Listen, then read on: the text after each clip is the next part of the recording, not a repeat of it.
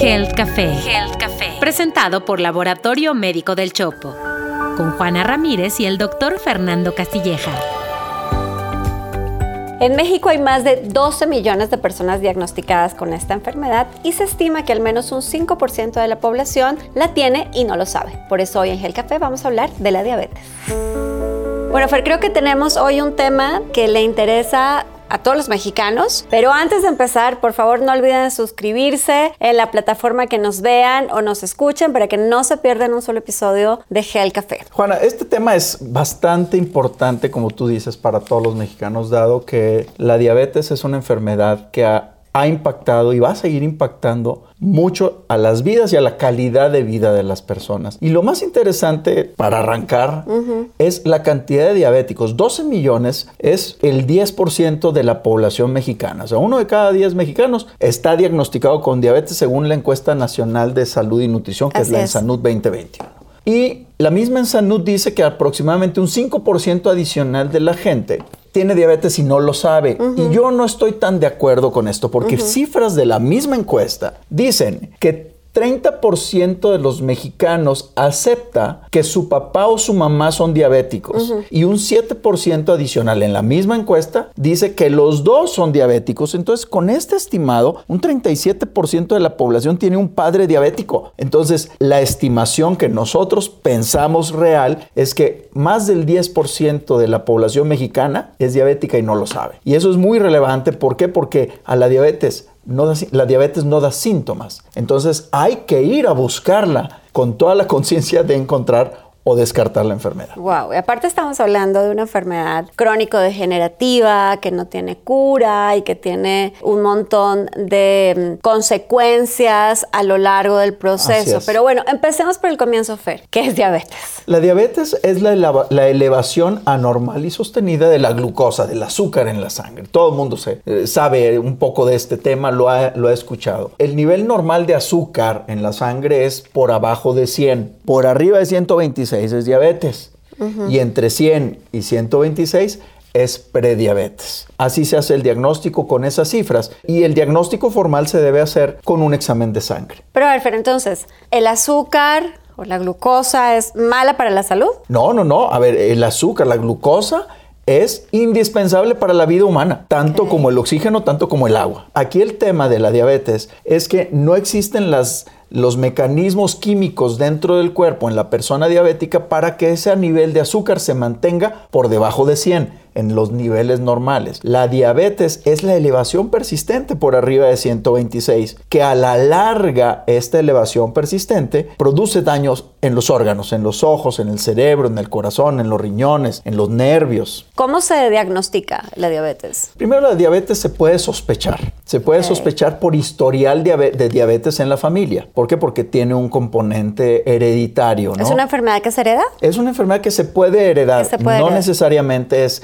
todo el mundo tiene un familiar diabético hacia arriba, ya dijimos, 30% de la gente dice sí tenerlo, pero es una enfermedad que sí hay condiciones heredadas o adquiridas en la, en la historia familiar, en la historia personal, como la obesidad y el sobrepeso, y los hábitos de alimentación inadecuados, ¿verdad? Muchos carbohidratos, muchos azúcares simples, que pueden condicionar el desarrollo de la enfermedad. Ahora, la enfermedad se mide en, en la sangre, tomando un nivel de, azúcar en la mañana, en ayuno, después de haber cenado ocho horas antes, este, y con eso podemos determinar si una persona es diabética o no lo es. A ver, entonces, si sospechamos, decías, bueno, uno son los hábitos, pero ¿qué otra cosa nos puede hacer sospechar que podemos tener diabetes?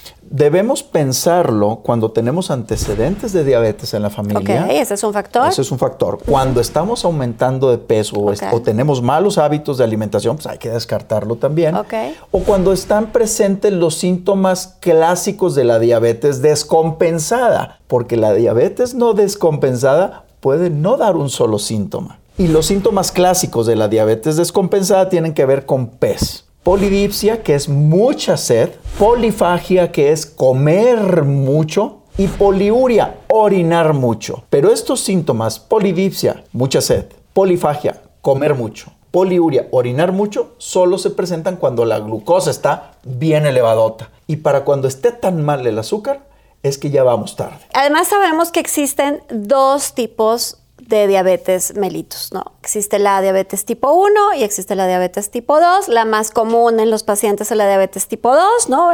90-95% de los pacientes van a tener diabetes tipo 2. ¿Cuáles son las diferencias, Fer? Mira, las diferencias tienen que ver en el origen de la enfermedad, porque son orígenes distintos, y en las edades. La diabetes tipo 2 es la más frecuente, es la diabetes del adulto y esta sucede porque la insulina que uno produce en este órgano que se llama páncreas, esta insulina que todos producimos los seres humanos, debe controlar los niveles de azúcar. Con la obesidad, con el sobrepeso y con algunos factores genéticos, lo que sucede es que hay resistencia a la insulina esta resistencia a que esta insulina haga que, la, que el azúcar se utilice correctamente, entonces se acumula. Y ese es el mecanismo detrás de la diabetes tipo 2. En la diabetes tipo 1, por el contrario, el páncreas no funciona y entonces no se produce insulina. Y esta es una enfermedad que se diagnostica mucho antes, de hecho se llama diabetes juvenil, porque sucede y se empieza a diagnosticar en los chiquitos a partir de los 8 o 9 añitos y en la, y en la población joven realmente. El mecanismo es bien distinto y estos niños, estos jóvenes requieren insulina para sobrevivir. De otra manera, no pueden vivir. Ahora que decías que esta diabetes tipo 1 es, más común diagnosticada en las etapas tempranas de la vida, lo contrario ocurre con la diabetes tipo 2, ¿no? que es mucho más frecuente que sea diagnosticada en adultos mayores de 60 años. Hoy con la prevalencia mayor o la mayor prevalencia de obesidad,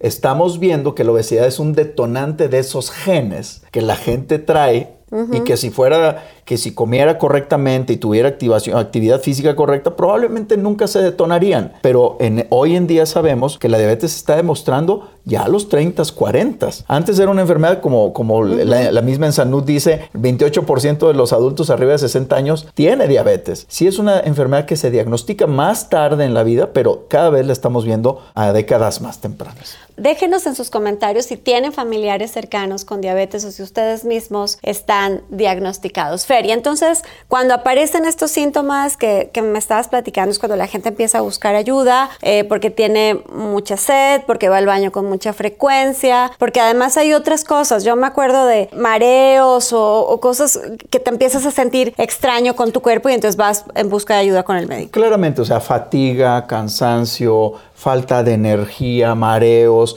estos síntomas de mucha sed y mucha, mucha hambre son síntomas ya como que muy extremos, pero la fatiga, cansancio, falta de concentración pueden ser signos de diabetes descontrolada. A mí me impresiona cómo una buena parte de los pacientes eh, diagnosticados con diabetes no se perciben como enfermos y entonces entran y salen de los tratamientos, descuidan la dieta y esto va a tener complicaciones muy importantes, que no se nos olvide que la diabetes es la principal causa de ceguera, por ejemplo, en la población, eh, de, insuficiencia, exacto, de insuficiencia renal crónica, que también es un, problema enorme. Ya hablaremos en otro episodio justo de esta enfermedad. También es eh, una de las razones de amputaciones, de extremidades. La causa número uno de amputaciones. Entonces, es una enfermedad lo suficientemente grave para que sea diagnosticada lo más pronto posible y para que se inicie tratamiento, porque bueno, aunque no hay cura, sí hay tratamientos para controlar, para mejorar la calidad de vida. ¿De qué se tratan estos tratamientos, Fer? La primera línea de tratamientos, el cambio de hábitos, controlar el peso, tener una alimentación baja en carbohidratos, baja en azúcares refinados, es la base.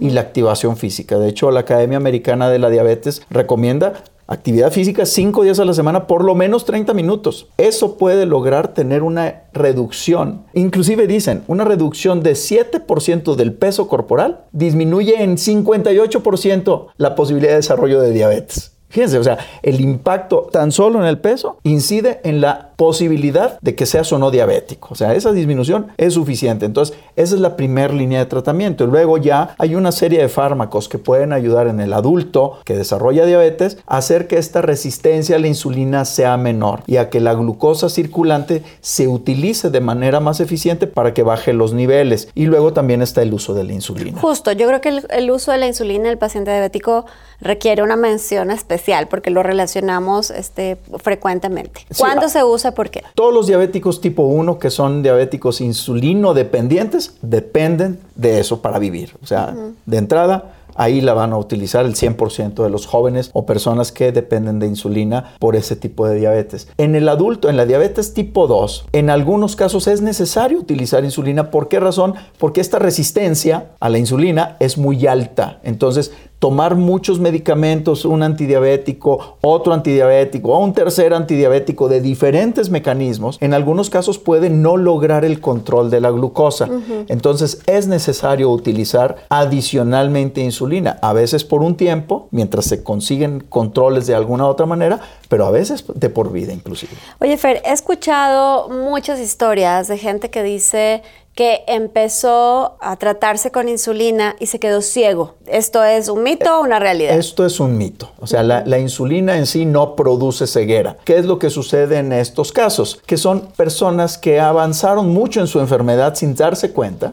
Se dice que al momento del diagnóstico, alrededor de, han pasado alrededor de 15 o 20 años de tener la diabetes. Entonces, para cuando la gente llega a, necesitar insulina, ya hubo daño orgánico. Lo más común es que la gente ya pasó mucho tiempo sin tratamiento y los ojos, la retina, los vasos sanguíneos, eh, los riñones ya tienen un daño severo. Entonces, usan la insulina y poco tiempo después empiezan a tener las complicaciones de una historia de 15 o 20 años de diabetes no tratada. O sea, no es la insulina la causa sino la diabetes no tratada. La insulina puede ayudar a revertir o a evitar esas complicaciones si se utiliza correctamente y a tiempo. Pues bueno, esto de checarse todos los años, hacerse un estudio clínico, que lo, lo, hemos hablado en otras ocasiones, identificar tempranamente la enfermedad, tratarse, tener adherencia al tratamiento, que es esto de ser constante y disciplinado con el tratamiento. Y por supuesto, ya lo hemos dicho otras veces,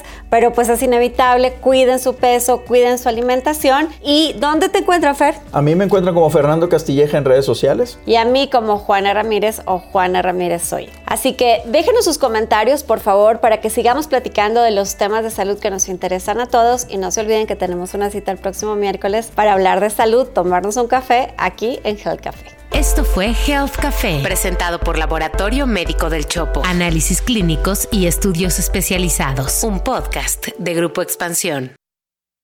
Lucky Land Casino asking people what's the weirdest place you've gotten lucky? Lucky? In line at the deli, I guess? Aha, in my dentist's office.